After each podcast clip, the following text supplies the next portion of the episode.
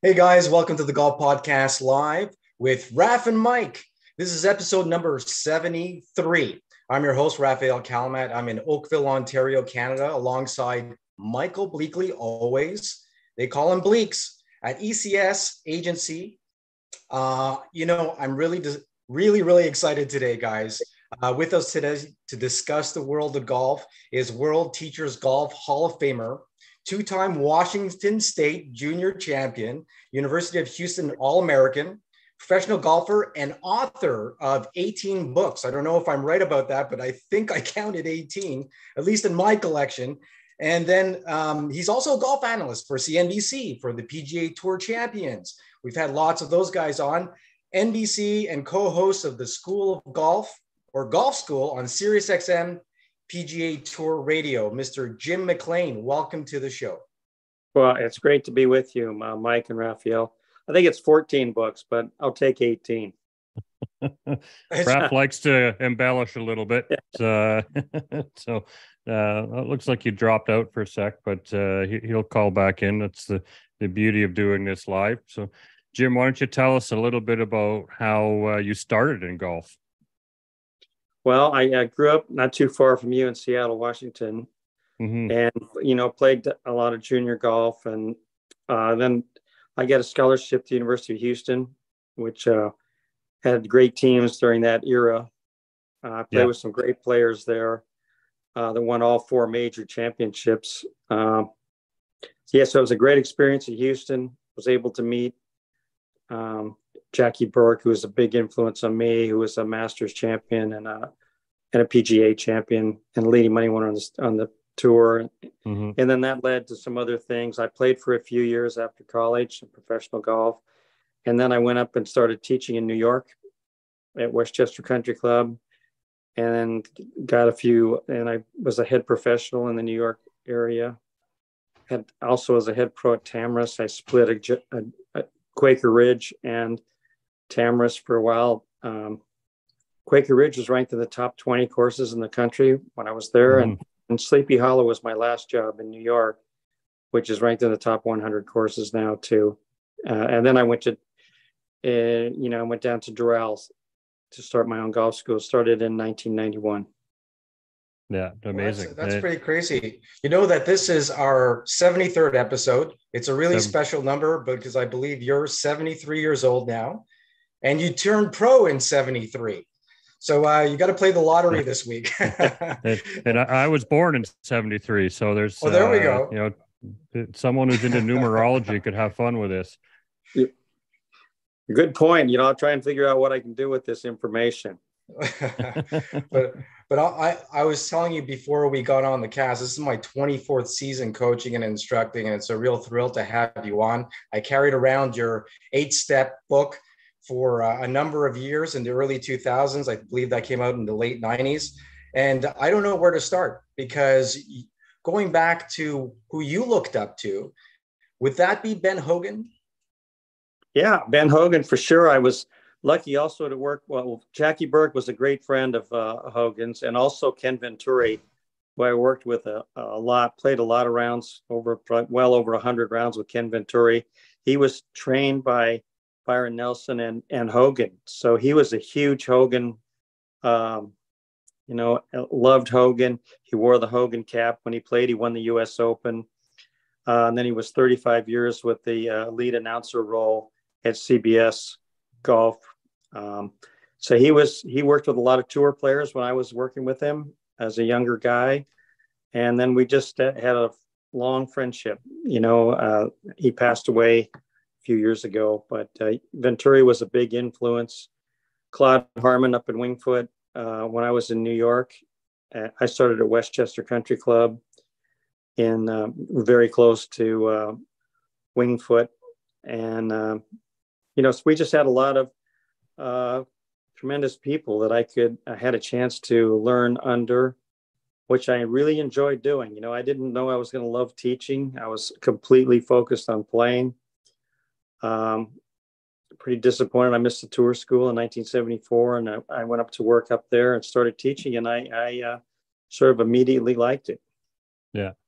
That's what I wanted to ask you about was, you know, how, how did, because you know, you're such an accomplished player at an amateur level uh, and professional. And so, um, you know, how the transition to teaching happened. And like, do you miss not like maybe grinding it out or trying, uh, you know, a couple more attempts at Q school? Because it, it is a grind. It is a grind. I went back in 1977 and uh, I played pretty well there, but I, I missed. Um, and I never really looked back after that. I I uh, really was pretty burned out as a kid. I played so much golf, and I just mm-hmm. it was depressing missing that tour school. And I, when I went to New York and uh, kind of got away from getting up and worry about how many hours I was going to practice and what I was going to shoot the next day, it was a big relief for me. Um, so you know, uh, yeah, it just was a was something I fell into with this teaching, mm-hmm. and I had a great interest in it uh, right mm-hmm. from the beginning. Well, you, you uh, got to have an analytical mind, and I'm pretty, I'm pretty excited to talk about the fact that you've actually worked with about 250 professionals who went on to work at great facilities uh, throughout the United States and the world, including eight journal, uh, eight juniors who went to number one in America, which is unbelievable. And then just for those of you who don't know who Jim McLean is and how many people he's taught and who he's worked with, you know, some pros include, you know, US Open champion Cristie Kerr, uh, US Open champions Gary Woodland, Curtis Strange, the infamous Greg Norman, and uh, tons of celebrities. You're down in Miami at the Biltmore. You used to be at Doral. Tell us a couple of the players that you've worked with um, and some of the celebrities, uh, possibly. I, I, know that you've worked with Will Smith and Catherine Zeta Jones and uh, Michael Douglas. Uh, yeah, tell us a little bit about that. Well, a lot of people are drawn into golf, and you know, this is a destination area down here. We had a PGA Tour event at, at Doral for 25 of the 26 years I was there. I worked a, I worked a lot with Keegan Bradley from when he just came out of college for five years and he won the PGA championship. I worked a lot with Brad Faxon, uh, Lenny Mattiace, a lot, um, who, who went on to win tour events, guys that came out of college that weren't really maybe expected to be that great. So that was a, that was fun. I worked with Lexi Thompson since she was a, mm-hmm. a young girl. Uh, Lucy Li lately, she's on the LPGA tour. Yeah. So I started her. Um, Erik Compton. He's had the two heart transplants. A lot of people yep. know who yep. Erik is, but he was runner up in the United States Open and uh, has played a lot of PGA Tour golf, a lot on the Korn Ferry, a lot on some over in Europe. But uh, you know, Erik has been a, a really a hero of mine because of the amount of drugs he has to take every day and how tough it is for him but he's still been able to do these these great things in golf. He's he's a friend of mine down here, a very good friend. So, you know, sometimes yeah. it's not the absolute most famous people you work with. I, I worked with a lot of amateurs that have done well, uh, mm-hmm. made the made the uh, Walker Cup teams, won the U- U.S. Mid Amateurs. I uh, just talked to a friend of mine. He owns Friars Head now in in in the United States, which is a, I think ranked sixth in the United States, the golf course. He built that mm. place with Crenshaw and Coore. But um, yeah, he qualified for for the um, Masters by winning the uh, mid amateurs. So those are fun things that happen. Besides a lot of tour players that I've worked with. Mm-hmm. Is there uh, a player that stands out that that would like fit into the rags to riches story right? Because a lot of golfers are you know may come from you know or the, the rumor are that they come from affluent families but you always hear of that one player who slept in the car and you know and whatnot. Is there anyone in your roster that that fits that description? Well, absolutely. Keegan bradley uh, mm-hmm. came with a ford focus car with the the mirrors taped to the side of his car. He had absolutely love it. Yeah, he, love it. He had no money. I'm telling you, no money. Uh, he was playing the Hooters tour up in um, Orlando when I met him. He'd come out of college. He was 22 years old, but he never played in the U.S. Junior or the U.S. Amateur or any big, uh, he, no big amateur events in America. Um, he was a really good athlete, though, good skier, uh, strong, and he wanted to play uh, the tour. So we started working, and he gradually, you know, came up, got onto the it was the web.com, it's the Korn Ferry Tour mm-hmm. now. And then he he got it uh, made it to the PGA Tour. I was with him in Texas when he won the, his first tour event, the Byron Nelson, uh, as a rookie, and then later that year he won the PGA. Yeah. So amazing. I know people people are talking it would be a travesty if Brooks Koepka didn't make it to the um, uh, Ryder Cup this year because mm. they're PGA champions automatic, but they didn't pick uh, Keegan when right. he won right. won the and he won a tour event That's that right. year too. And he was That's right. way at the top of the list, but they picked some other people ahead of him because he he didn't quite get to the total exempt pick. Jim, you, you know that's player. A, yeah, he would really have done well in that player. format. Yeah. You know, Jim, I got to tell you, I'm glad you brought up Keegan Bradley and Mike. What a fantastic question.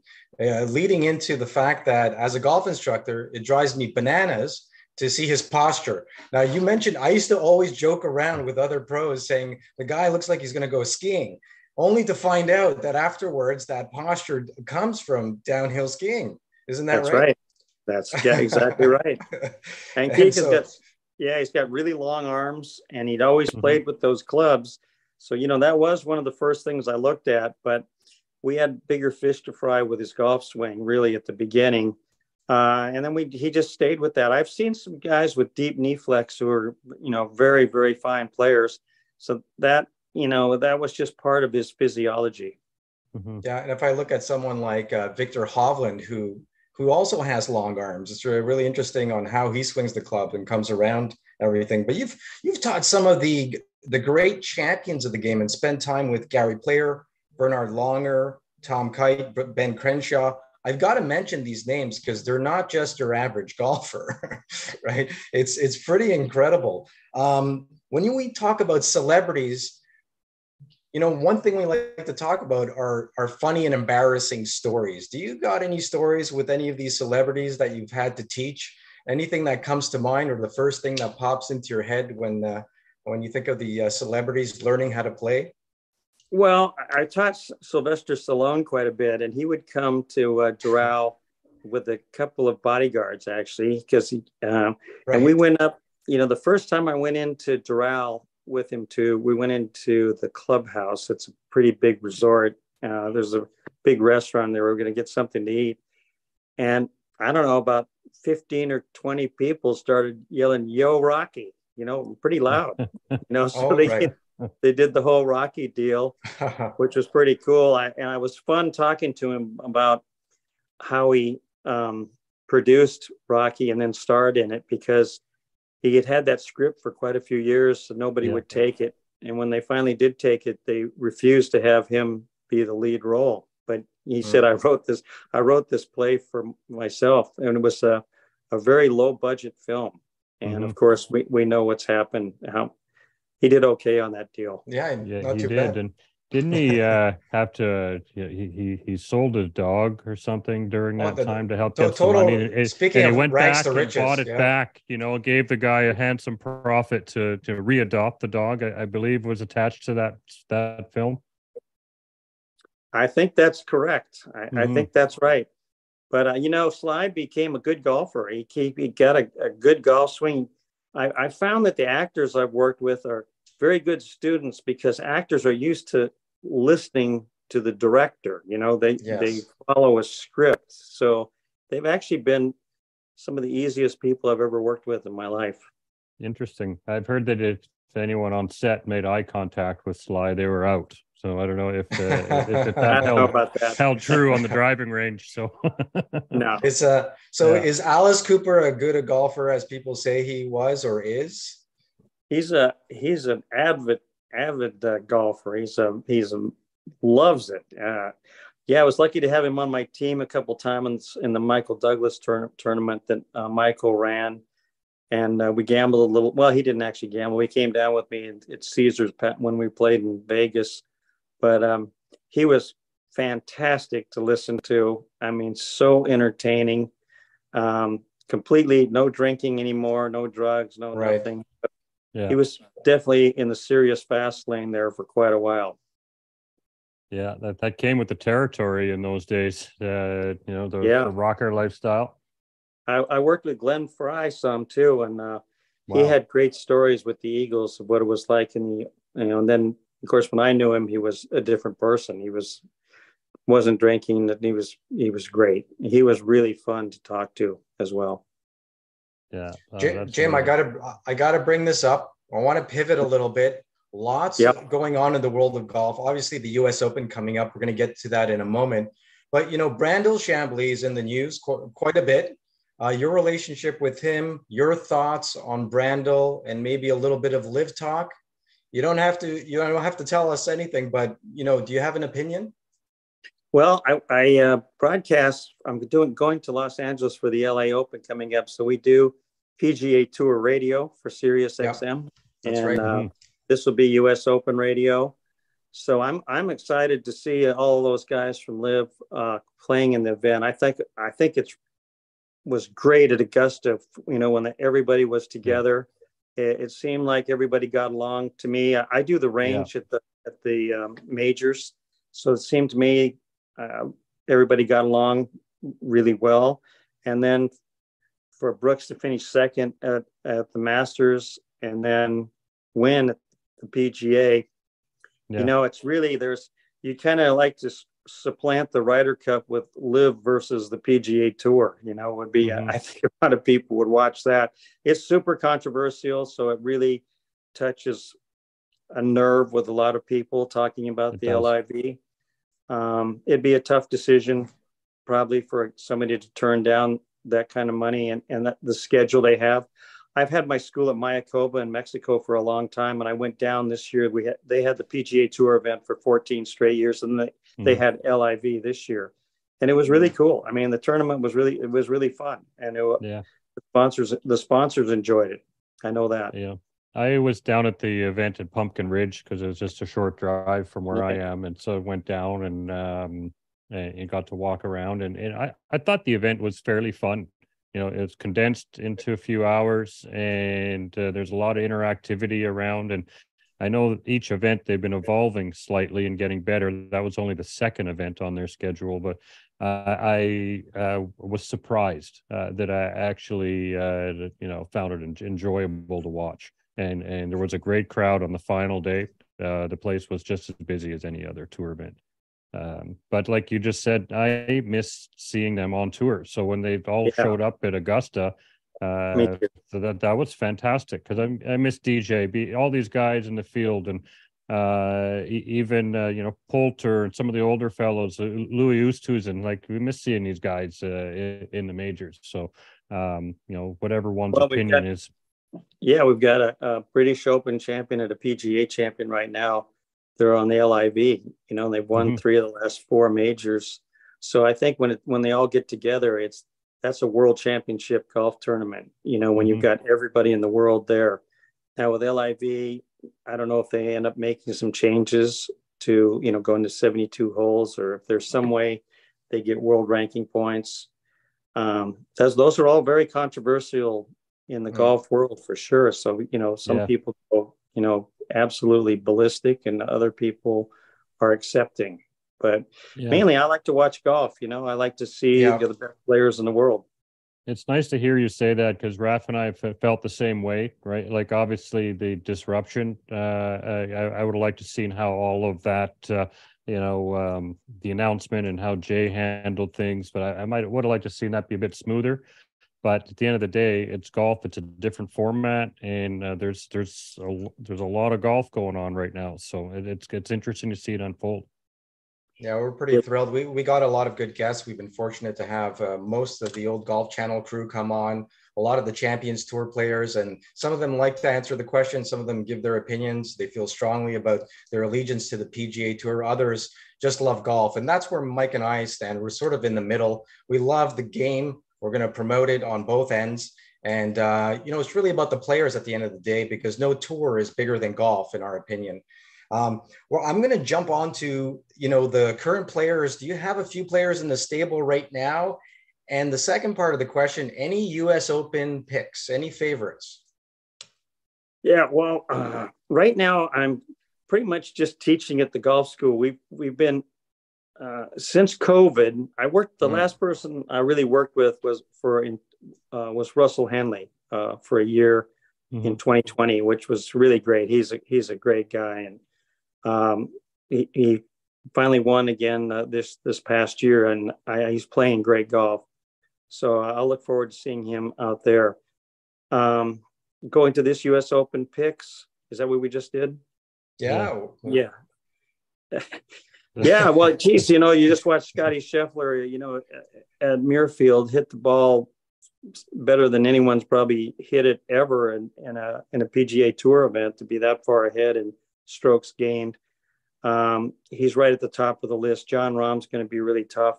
So you kind of mm-hmm. look also at the California guys, although Morikawa just withdrew uh, with a back injury, so that really uh, looks bad for him. Max yeah. Homa has hasn't had a top ten finish, but he's an LA guy and he's played great. Mm-hmm. Um, I think Viktor Hovland, uh, such yeah, a great biker. I think I think LA Country Club. I played it quite a few times. Um, I think it's going to be very tough. I think it's be, well, all opens are very tough, but it mm. it's it, it's really stretched out a long long ways, and the, it's going to be a heck of a test. I think it's going to be really something. So it's all you know the the the guys you expect to be up there are probably my top picks off the top of my head. I think all nice. s- sound picks. Uh, you know, I might. I know one. Koepka, I know one. I know one. Go I was going to pick. I think Rickie Fowler's playing really well again right uh, now. Yeah, ah, he's yeah. he is trending. Absolutely, that would be a great uh, Sunday to see him hoist. It's nice to see him. Nice to see him back with Butch, uh, working on his yeah. game. You know, mm-hmm. he's got a pretty pretty flat swing. You know, he's not a very tall player, and he gets through the ball really well with an amazing amount of speed. Uh, that's a really good pick. I like that. Well, he'd be a crowd favorite. Yeah, how cool would that uh, you know would be to see him hoist the U.S. Open trophy? I think that would be a, great experience. So, Jim, you're currently at the Biltmore. Tell us about your golf school and what you're offering at that location, and how people could get in touch with you. Well, uh, yeah, the Biltmore Hotel. It's in Coral Gables, right next to the University of Miami very close to downtown Miami. Uh, I also have another school at Miami Beach Golf Club in South Beach. So we have two schools down here. Uh, they've done great. We're going into our, you know, our slower season right now, where, where we're doing a ton of junior junior teaching. Um, I'm going out to my school in Utah, uh, just outside of Park City, Utah, called mm. Red Ledges at Jack Nicklaus Golf Course. A beautiful place. So I'm I'm going to go out that way. I'm speaking later in this fall in Paris to the French Federation and in Madrid to the Spanish Federation in the fall. Yeah. Uh, so you know, I got a pretty busy time uh, starting in a, in about the end of July. Is there any your, any of your locations like stand out to you as a favorite? Is it you know you're uh, pretty got a, a global presence right now? Well, I, I, talked to my guy in in Korea. I'm going to go to Korea next year. Not, not going to yeah. make it this year, but I was supposed to go when, when COVID hit. But not, now I think I'll go next year. My the yeah. place in, at Banco Santander in Madrid is fabulous. Mayakoba is a phenomenal resort. But yeah. I'm I'm stationed right here in Miami at the Biltmore. They've been great to me. We have a really cool facility there with a good short game area. Uh, you know, awesome. the super stations in the back and I mean, it, and you know, they're all good. I, I think all the places are, are really nice. Yeah. Fantastic. Anything with a great short game area, it's just a favorite to me, just because it's just I can get absorbed in in the short game area for hours. So that's fantastic. Now, one thing that stood out to me was that you're kind of pioneering the use of radar technology in terms of uh, uh, the golf uh, application, and, and, you're involved with like the, the TrackMan. Is that correct? And getting that started, like, uh, can give us a little more insight on how that came about. Well, I think the the main thing that I, for me was getting started with video right at the very beginning. Mm. a really top, really the greatest guy in golf research, Carl Welty, down in uh, in Carlsbad at La Costa, who uh, who I knew from Seattle, Washington. Uh, and then and then uh, yeah, I started with TrackMan right at the beginning because I owned the club fitting also at Doral when I was there. Um, yeah. But we used it for club fitting really at the beginning. That's what it was actually for mostly. Uh, and then, you know, it became a big deal in in teaching. And mm-hmm. obviously you, you, go through all the programs and learn all the terminology and and uh, how to read um, and all the parameters. Uh, I've got also I've got foresight now, which has been great because it's so easy yeah. to take out on the golf course. Uh, a lot of the a lot of the I, I see a it's kind of evenly divided now when, when I go to a tour event between TrackMan and Foresight. Those are the two huge players right now in mm-hmm. launch monitors for tour players. But um, the ability to show the numbers to people, I feel like you know my eyes have been the TrackMan my whole life. I was looking right. at spin rates and everything that's happening in the swing. But I think the great thing is when you can show those numbers to the person you're working with of how much outside in they're swinging or inside out they're swinging, and you know when they you show them those numbers, they just can't deny it. They said, "Well, yeah, I guess I am swinging that much outside in," mm. because yeah. maybe yeah. they were 15, 10 or 15 degrees to the left, and then you they say, well, I made a big change. I said, yeah, but you're still five degrees outside in, and that's they they look at those numbers. They say, yeah, I guess I guess I am. Jim, I, I found was, it helped. Was, yeah, go ahead. Uh, yeah, Jim, I, yeah. I, found it helped uh, on a, you know on the amateur side. You guys both being teaching pros, I found uh, it helped sort of uh, you know uh, visualize a feeling. So then you could try something else, and it's amazing how it's easy to to correct yourself when you see the faults. I, was getting into teaching uh, right on the precipice of all this technology coming out. So while learning on a full swing golf simulator and having that Doppler technology, and then you had the Sam Putt Lab come out, you know, early mid 2000s, and I'm currently using the GC Hawk uh, foresight technology. And, and like you said, you get all your distances, and not only uh, for total distance, but the spin rates and the carry distance and everything from inside out to outside in. It really gives uh, a lot of the players a good visual. And it's not just for professionals, it's really good for beginners too. Uh, and obviously, the V1 technology through video and just drawing out things uh, simply down the line and, and face front uh, is incredible. And you know, you really pioneered that. Um, did you ever get somebody like uh, Donald Trump on some of this technology or? Yeah.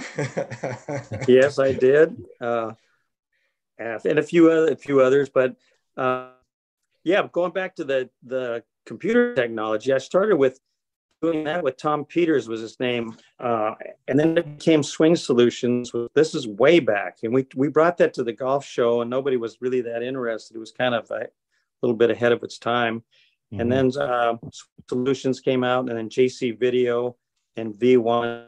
Uh, so uh, what Carl and I had done in the old days, we used two televisions and we put two VHS tapes in, and we drew on the TV to uh, like you do with the computer now. And that's how I wow. showed uh, Tom Peters h- how to do the software going back in the in the 80s. Uh, wow before. Right. Yeah, yeah, And then and I also worked with V1, and that's why you see there's all of these different systems have eight steps in them. If you yeah. might notice that, yeah. And it's got this is amazing. Got the safety zone in there. I yeah, I did that. You're like the godfather of golf instructions. yeah. No, no. There's, there's a lot of great teachers that came before me. I learned a yeah. lot from a lot of great people. But, but like you what said, is it's more you kind of learned it, you kind of dug it out of the dirt back in the day. You kind of learn by practicing and visually seeing and other other players or who turned into teachers telling you what you're doing wrong. But but having that feeling and being able to back it up with the numbers and technology was really where you were and how you pushed that forward. So that's very cool. So, do you think the amateurs uh, or or even budding professionals, like we should all be, uh, you know, scrambling to get you know some of the small uh, launch monitors or just some kind of regular data as we practice? Well, there is more affordable technology that's pretty pretty good right now. Uh, I yeah. think I think it's fun for for everybody to maximize their time. A, a big thing for me as a teacher has been trying to to be able to teach amateur golfers uh, uh, a reasonable amount of time for them because I a lot I think a lot of teachers overestimate how much of, uh, uh an amateur golfer is really going to practice. So mm-hmm. I've always tried to narrow it down to just you know a few minutes a day, but or or a few minutes. Uh, yeah, a few minutes a day would be one or two minutes a day, and then a few times a week practicing. Mm-hmm. They can mm-hmm. just keep their mind on it. But if you go to the range and you have some technology to dial in your your real distances because as we know everybody way overestimates how far they hit their iron shots yes. Uh, yeah so i think that would that would be a very advisable thing to do there we, we uh, recently talked to uh, Len Mattiace who's mentioned he was going out to see you i think before one of the events this year. Um, or was that last year mike? I don't remember. We had him on twice He's in the last on, uh, year yeah, and a half. times yeah. Yeah. And it was great to talk to him. Tell us a, little bit about Len and your relationship with him. Yeah, well, Lenny and I had a still have a great relationship. I, I started working with him, and he just kept getting better and better. And he he won twice. He won at LA, and he won in Memphis. The FedEx uh, tournament at the time was not the FedEx Championship, but it was a big tour. It was a good tour event. And mm-hmm. then I was with him at Augusta, and he shot 65 the last day, and then one of your guys, by the way, Mike Weir, Mike Weir, in a, in a playoff, yeah. you know, which was big. And then that very winter, he was in a terrible skiing accident. I don't know if he mentioned that to you because he, he didn't talk about it, but I mean that just took out all the ligaments in both knees, and yeah. it was a devast- devastating, really career-ending accident yeah. for Lenny. You know, where mm. he just you just couldn't you couldn't really get back to being a world class player with that kind of damage to your legs. No, it was a real shame because he was uh, trending during uh, the 2003 uh, season in that in that gap of two years. So it, it's a uh, real unfortunate uh, turn of events there. It's too big, too major of injury to recover from uh, effectively. It's good to now, see him out there on on Champions Tour and, and making oh, yeah. a go at it still. Yeah, well, nobody works harder than Lenny. He's got an indomitable spirit. He's just one yeah. of the greatest guys ever, and he he just loves golf. And there's a lot of great things he does with his foundation. Yeah, uh, he's good friends with so many of the top players. He, he, was, you know, in those years he was in those big groups. He played with Tiger a lot and Goosen yeah. and VJ mm-hmm. and all that stuff. So, you know, he was like you said, he was trending. He was yeah you know, working his way into the top 20 in the world. And, um, you know, th- things happen in life though. There's a, there's yeah, anything 100%. No, that's exactly. What about Greg Norman? Are you in touch with Greg? Have you, since, especially since all this LIV stuff is uh, broken down or, uh, uh, you know, Just any few, uh, communication? a few, a little bit, a few couple text messages. I haven't talked to him on the phone. Yeah. I didn't see him at Mayakoba.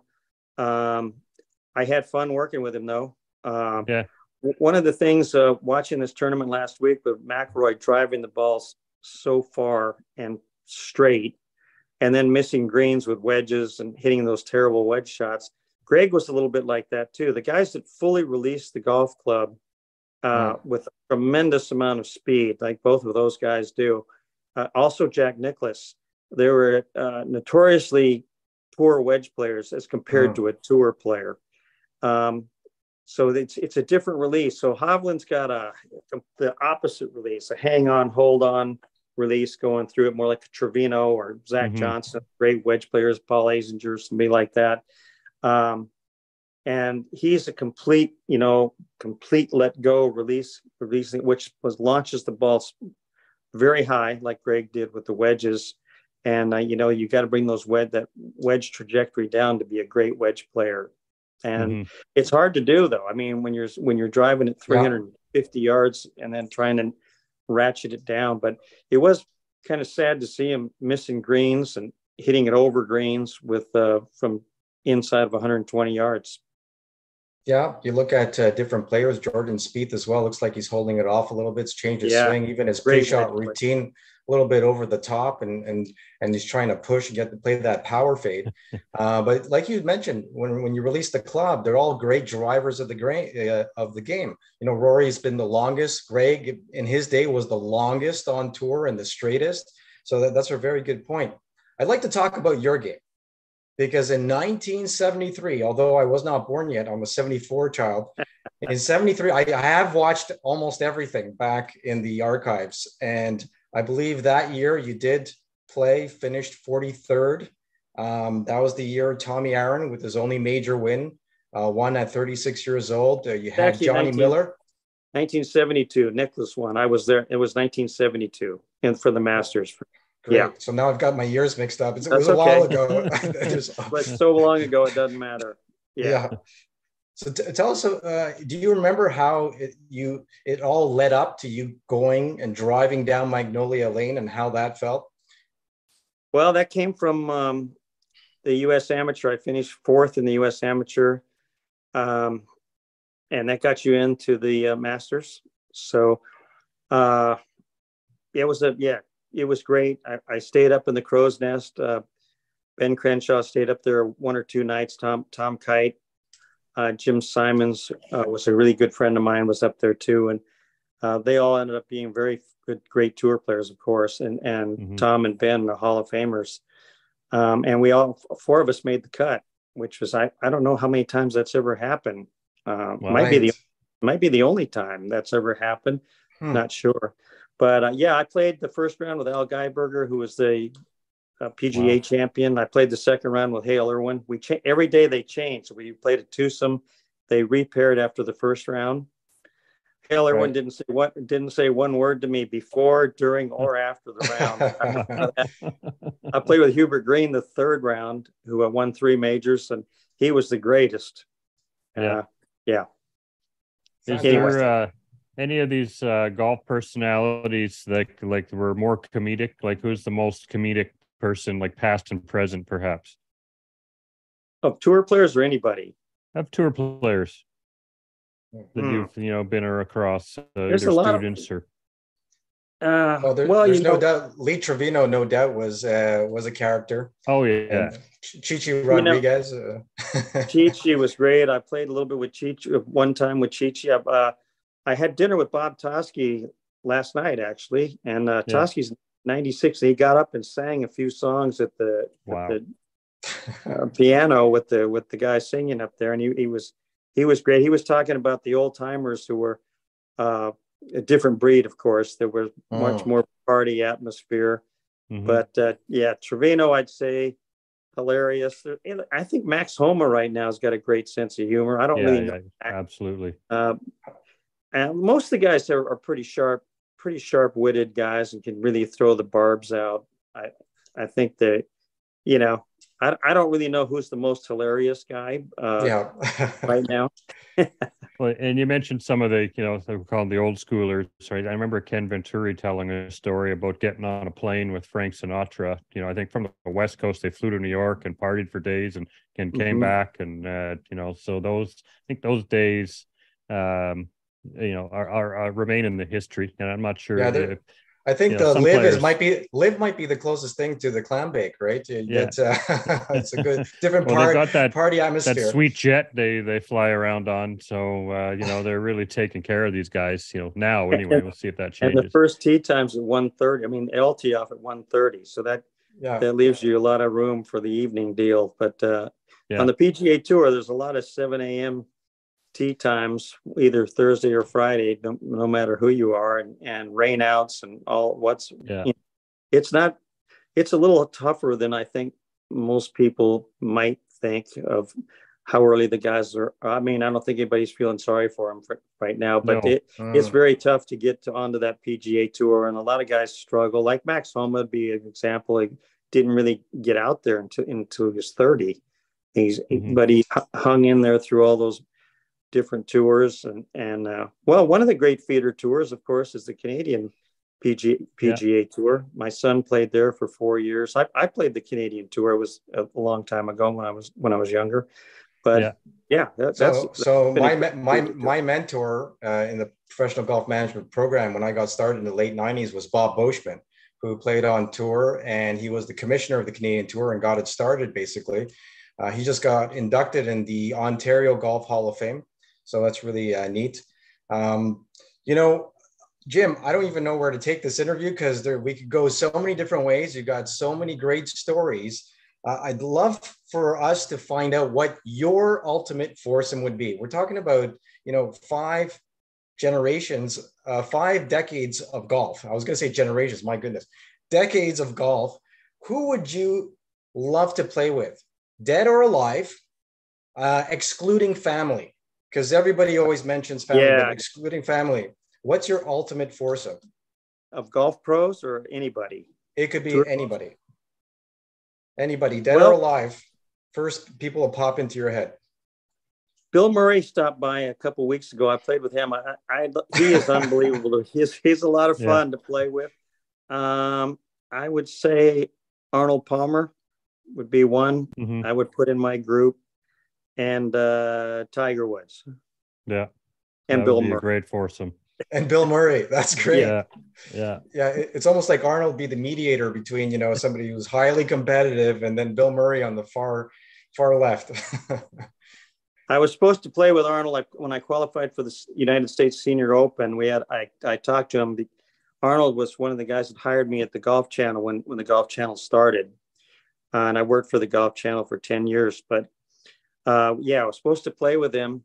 Uh, we arranged a game. I called him, you know, maybe ten days before the tournament, and he said, "Yeah, we can play at eight o'clock on Wednesday." I said, "Okay, great." So I I practiced morning till night on Monday and Tuesday, getting ready for this Arnold Palmer day. And he didn't show up at eight o'clock. I waited till nine, nine thirty. I finally went I teed with played up with some other people. I just said, well, you just forgot about it, or maybe didn't feel well.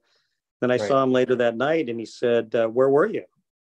And I said, "Arnold, I was there at six. I was the first one at the at the course." And he said, "Well, our tee time was at 11. And I oh. so there's no way I forgot what time I was playing with Arnold, but what am I going to say, right? Right, exactly. Yeah, you're you're right, Arnold. I just uh, I guess I just messed up, you know.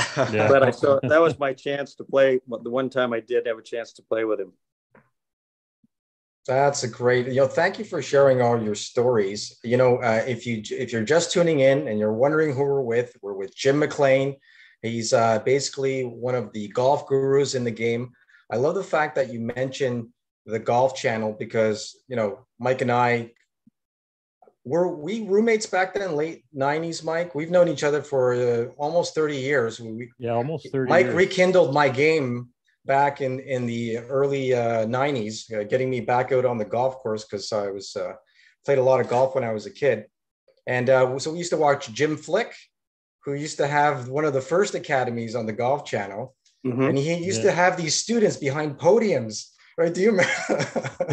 like, he, like the, uh, he was promoting the swing guide back then too, right? Oh yeah, uh, yeah, yeah, yeah. I remember that. I actually have one still sitting around somewhere. Fantastic. Well, thank you for joining us, Mike. Do you want to sign us off with a uh, with your final sure. question? Yeah, and, thanks uh, anyone watching. Uh, thank you. Please hit subscribe, uh, and tomorrow this will be out uh, on all the different platforms wherever you get your podcasts. So uh, catch it there. Uh, and, and, thanks again, and, and and and Jim, really appreciate your time coming uh, to you know spend uh, spend nearly an hour with us, and um, you know I, I, think our our followers and supporters are going to enjoy this pod as much as we did. thank you very much. Thank you. The time went really fast, Mike and Rafael. Thanks for having me on. I hope you guys will stop down in Miami and see me next winter. That we will 100%. Ralph and I are actually I'll anxiously wanting to get down to Florida. so, so we'll come knocking on your door. So, uh, all right. Excellent. Thanks, Jim. I appreciate it. For Jim and Michael, I'm Rafael. We'll see you next week with John